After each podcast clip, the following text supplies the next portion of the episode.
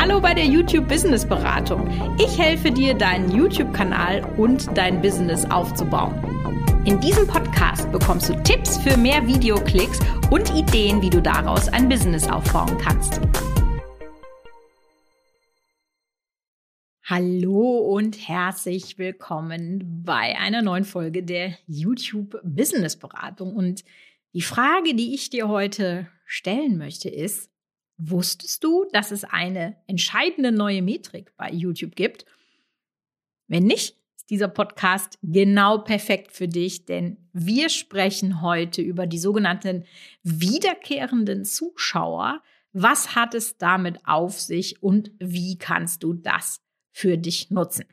Also, kurz zum Background. YouTube hat ja ungefähr im Mai letzten Jahres nach, ich würde sagen, ungefähr 2 Jahren mal wieder eine doch, größere Algorithmusumstellung gemacht. Es gibt ja ungefähr 200 Algorithmusveränderungen im Jahr, aber das sind dann so kleine Dinge, dann weiß ich nicht, machen sie das von links nach rechts oder was weiß ich ja, also das bemerken wir nicht. Aber in schöner Regelmäßigkeit kommen dann eben auch mal die großen Veränderungen, die dann bei einigen Kanälen doch wirklich richtig was bewegen. Im Positiven wie im Negativen. Und im Mai war mal wieder Trouble am Start. Es gab Kanäle, die haben innerhalb von einer Woche ihre Reichweite halbiert. Das tut weh. Das ist wirklich nicht schön, wenn du einfach alles machst wie immer und dann knallst du so runter, weil nichts anderes ist das. Vor allem, wenn man dann erstmal nicht weiß, woran es liegt, ja. Und dann gibt es aber zum Beispiel so Kanäle wie MrBeast, der seit Mai, also dann in den nächsten Wochen, ich glaube, der hat seine Reichweite verdoppelt. Und wir sprechen ja hier von einer Reichweite von, also ich weiß gar nicht, ist der mittlerweile schon auf 100 Millionen, aber ich sag mal, der hatte 40, 50, 60 Millionen Views pro Monat. Und wenn sich sowas dann verdoppelt, das macht natürlich dann Spaß. Aber dann muss man sich natürlich jetzt fragen, woran liegt das denn? Dass der eine Kanal so runterkracht und der andere Kanal so nach oben steigt. Denn wie immer im Leben, sagt YouTuber dann auch, und das habe ich auch durch verschiedene Datenstudien bestätigt gesehen, im Endeffekt, unterm Strich, hat sich nicht viel verändert. Aber ich sag mal so, ne, wenn du zu den MrBeasts gehörst, dann sagst du natürlich Juche. Und wenn du zu den anderen gehörst, dann denkst du dir, was ist denn das für ein Kram? Und dann willst du natürlich wissen, wie du auf die andere Seite der Macht gelangen kannst. Und die neue Metrik, die es jetzt bei YouTube gibt, nämlich die wiederkehrenden Zuschauer, die zeigt dir so ein bisschen an, was du tun kannst, um auf die neue Seite der Macht zu kommen. Vielleicht jetzt mal die erste Frage, wenn du dich da noch gar nicht mit auseinandergesetzt hast: Wo finde ich denn jetzt diese neue Ansicht? Also du gehst in YouTube Studio, dann in die Analytics, dann unter Zielgruppe oder Audience, je nachdem, was du eingestellt hast. Und voilà, da siehst du eine neue Darstellung. Das sind 2 Linien, eine blaue, eine lilane. Und die eine zeigt dir an, wie viele wiederkehrende Zuschauer du hast, und die andere zeigt dir an, wie viele neue Zuschauer du hast.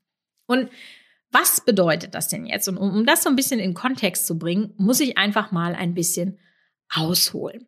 Denn YouTube geht es eigentlich schon seit einiger Zeit immer stärker darum, genau die Creator zu belohnen, die es schaffen, von vielen neuen Leuten eine Community aufzubauen. Das heißt, diese 9 Leute in treue Zuschauer zu verwandeln. In diesem Fall heißt das, dass also zum Beispiel jemand deine Videos findet, durch den Algorithmus, durch die Suche, was auch immer. Ja, gibt es ja mehrere Möglichkeiten.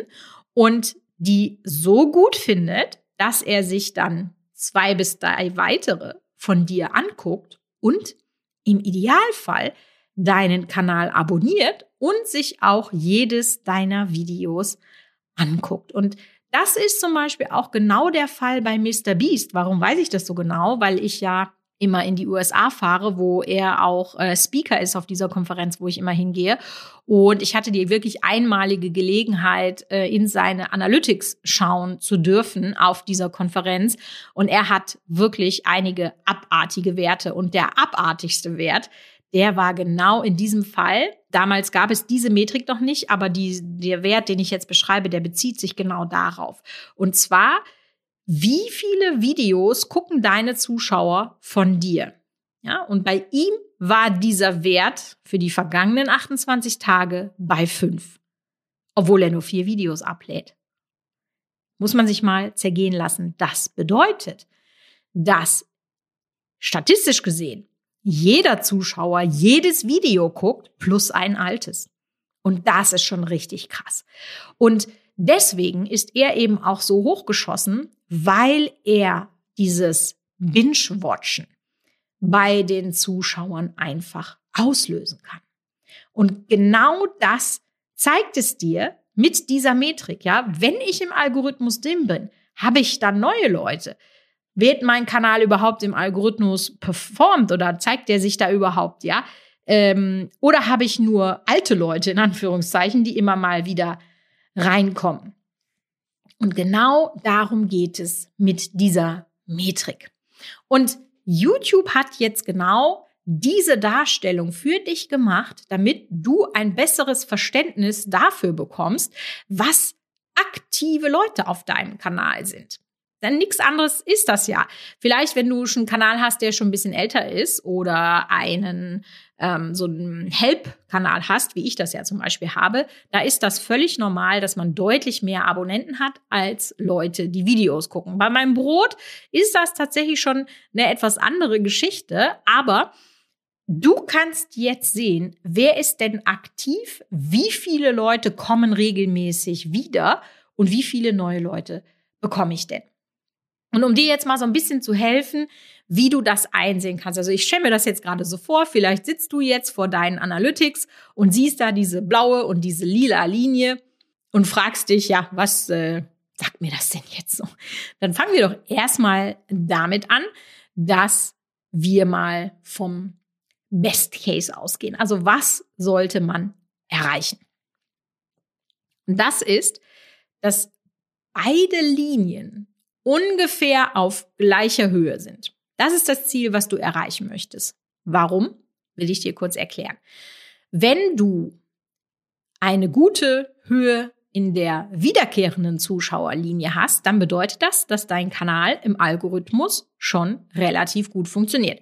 Du wirst ausgeliefert in Videovorschlägen oder auch auf der Startseite. YouTube hat verstanden, wer deine Zielzuschauerschaft ist sozusagen und liefert dich aus. Das heißt, regelmäßig kommen neue Leute auf deinen Kanal. Das ist schon mal sehr gut. Auf der anderen Seite schaffst du es aber dann, aus diesen neuen Leuten neue Zuschauer, die wiederkehrend sind, zu machen. Und deswegen ist deine lilane Linie auch ungefähr auf der gleichen Höhe. Das heißt, du holst neue Leute rein, aber die gucken dann auch fortführend deinen Content. Und genau das ist das, was du erreichen möchtest. Wenn du aber jetzt sozusagen deutliche Unterschiede zwischen den beiden Linien hast, dann will ich dir auch in diesem Podcast sehr gerne mal, ja, sage ich mal, Strategien an die Hand geben, was man denn da machen kann. Nehmen wir jetzt mal an, dass die Linie mit den neuen Zuschauern deutlich über denen der alten ist. Dann heißt das, dass du zwar im Algorithmus sehr gut funktionierst und viele, viele neue Leute ansprechen kannst, aber du schaffst es nicht, sie zu dauerhaften Zuschauern zu gewinnen. Ja, ich glaube, leuchtet ein.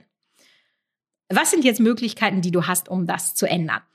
Zum einen würde ich mir die Frage stellen, kannst du dein Thema eingrenzen? Also wenn wir uns jetzt mal so ganz, ganz praktisch vorstellen, wie funktioniert denn sowas? Was bedeutet denn jetzt eine hohe Linie an wiederkehrenden Zuschauern? Vielleicht sind das Leute, die ein ganz bestimmtes Problem suchen. Und dann gehen sie auf deinen Kanal, kriegen ihr Problem gelöst und sind dann wieder weg. Schade, schade, Schokolade.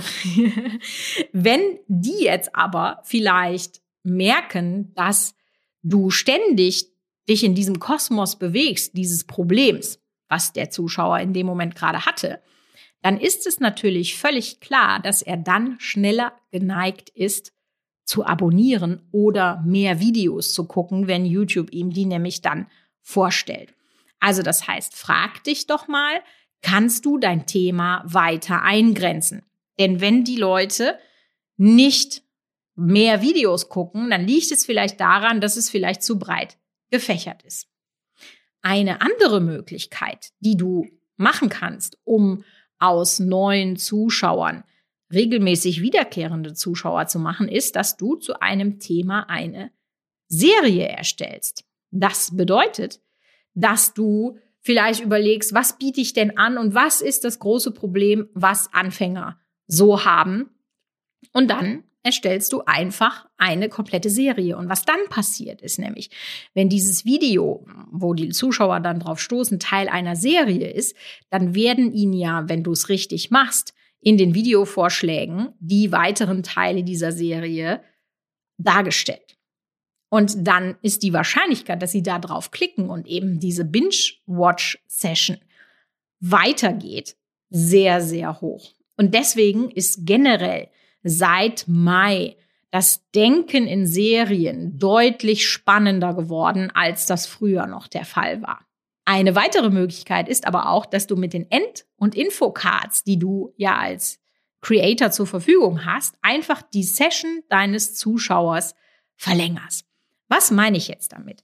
Wenn du ein Video machst, ich persönlich würde ja nie den Call to Action für ein Abo oder sowas machen. Ich würde immer versuchen, den Zuschauer auf ein weiteres Video von dir zu lenken. Und das kannst du eben machen, indem du die Infocard und die Endcard am Ende des Videos dazu nimmst, auf ein weiteres, sehr gut passendes Video hinzuweisen. Das heißt, wenn du jetzt sagst, bei mir geht es um, wie mache ich den richtigen Ton, dann könnte man auf ein Video zu Mikrofonen verweisen. Oder. Also du überlegst dir, okay, von allen Videos, die ich im Portfolio habe, kann ich da auf ein weiteres verlinken. Was ist das Beste, was in diesem Fall passt? Und wenn du dir das wirklich angewöhnst, bei all deinen Videos zu machen und du dadurch eben diese Sitzung, also die Session des Zuschauers erhöhst, dann wird sich das auch positiv auf diese Linien auswirken. Kommen wir also jetzt zu dem anderen Fall. Das heißt, die Linie der alten Zuschauer ist deutlich erhöht über der neuen. Dann ist es häufig so, dass du vielleicht schon eine Kern-Community hast, die du auch immer erreichst, aber nicht darüber hinaus. Das heißt, YouTube hat entweder noch nicht verstanden, wer dein Zuschauer ist, oder hat halt noch nicht genug Möglichkeiten gefunden, deine Videos aufzuliefern und. Dann wären Strategien, die ich mal versuchen würde, dass du eben vielleicht mal komplett neue Formate ausprobierst. Ich empfehle dir ja immer, dass du Student von YouTube wirst, um zu wissen, was in deiner Nische so los ist. Und wenn du merkst, oh, Moment mal, da machen aber alle irgendwie was Neues, dass du dann auch mal sowas ausprobierst. Ja, vielleicht hast du noch nie eine Top-5-Liste gemacht zu deinem Thema oder. Also es gibt ja natürlich mega viele Möglichkeiten, aber probier das doch einfach mal aus, weil du dir so neue Zuschauer erschließen kannst.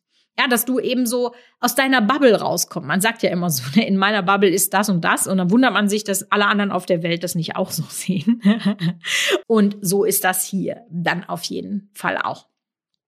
Im Gegensatz zu dem Vorschlag, dass ich gerade eben gesagt habe, kannst du dein Thema weiter eingrenzen, ist dann hier vielleicht auch die Frage, kannst du dein Thema weiter öffnen? Bist du zu nischig? Bist du zu speziell?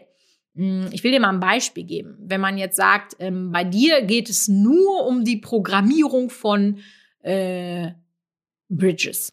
Also, mir fällt jetzt nicht wirklich was ein. Ich wusste, wo ich hin wollte, aber ich wusste noch nicht, wo ich anfangen will. Wo ich hin wollte, ist, dass man sagt, okay, es geht um die Einrichtung vom WLAN, aber vielleicht könntest du auch von deiner Expertise her darüber sprechen, wie man Smart Homes einrichtet. Das ist ein Riesenmarkt. Da gibt es auf jeden Fall auch noch nicht genügend Kanäle im deutschen Raum, wie ich finde. Und ja, vielleicht kannst du das etwas öffnen. Also das lohnt sich auf jeden Fall auch mal auszuprobieren. Oder, und das ist etwas, das würde ich sowieso jedem, der Anfänger ist, empfehlen, kannst du deine Thumbnails und Titel optimieren, sodass sie besser funktionieren, dass sie mehr klickbar werden, dass sie einfach eine Schlagzeile werden. Also wir sollten hier wirklich schon unterscheiden zwischen Clickbait und klickbar. Das sind nämlich zwei unterschiedliche Dinge. Wenn du Clickbait betreibst, dann ist es so, dass du etwas versprichst, was du nicht hältst. Aber wenn es klickbar ist, dann ist es maximal optimiert für den Klick. Und ich finde, das ist auch nichts, wo man sich sozusagen für schämen muss. Im Gegenteil, das ist eine große Kunst, das zu machen und da den richtigen Aufhänger rauszufinden. Aber das lohnt sich, die Zeit da reinzumachen. Denn aus meiner Erfahrung ist es so, dass man sehr, sehr viel Arbeit in das Video steckt, aber nicht in Titel und Thumbnail. Und deswegen kannst du hier nochmal deutlich optimieren, um eben YouTube auch den Anreiz zu geben, deine Videos auszuliefern. Denn wenn die Thumbnails und Titel lame sind, ne? Und YouTube gibt dir so einen Vertrauensvorschuss und sagt, hey, ich liefere jetzt dich mal aus, ich zeig deine Videos jetzt mal 1000 neuen Leuten. Dann ist das ja erstmal mega geil. Aber wenn dann 999 nicht draufklicken, dann denkt sich YouTube auch, ne, das mache ich aber nicht nochmal, da nehme ich jetzt jemanden, wo dann von den 1000 Leuten, weiß ich nicht, 800 draufklicken. So. Und deswegen hinterfrag dich doch auch einfach mal, habe ich genügend Hirnschmalz in meinen Titel und mein Thumbnail reingepackt? Es gibt wirklich diverse Folgen, die ich schon zum Thema Thumbnail gemacht habe. Ich würde dir vielleicht die mit dem Sven empfehlen, wenn du nur eine hören möchtest. Die verlinke ich dir nochmal in den Shownotes, wo wir wirklich ausgiebig darüber gesprochen haben, was ist ein gutes Thumbnail, wie funktioniert das, worauf muss ich achten, wenn ich ein gutes Thumbnail haben möchte. Und das wäre jetzt sozusagen das, was ich dir empfehlen würde, wenn du mehr alte Zuschauer hast als neue. Ja, es ist beides nicht ideal und deswegen solltest du daran arbeiten, dass deine beiden Linien ungefähr auf einer Höhe sind. Denn genau das passiert bei Kanälen, wo einfach Traffic da ist und das ist ja das, wo wir hinwollen. In diesem Sinne hoffe ich, dass dir dieser Podcast geholfen hat, die Metrik besser zu verstehen und dementsprechend eine Strategie zu dieser Metrik zu entwickeln. Und wir hören uns nächste Woche wieder bei der YouTube Business Beratung.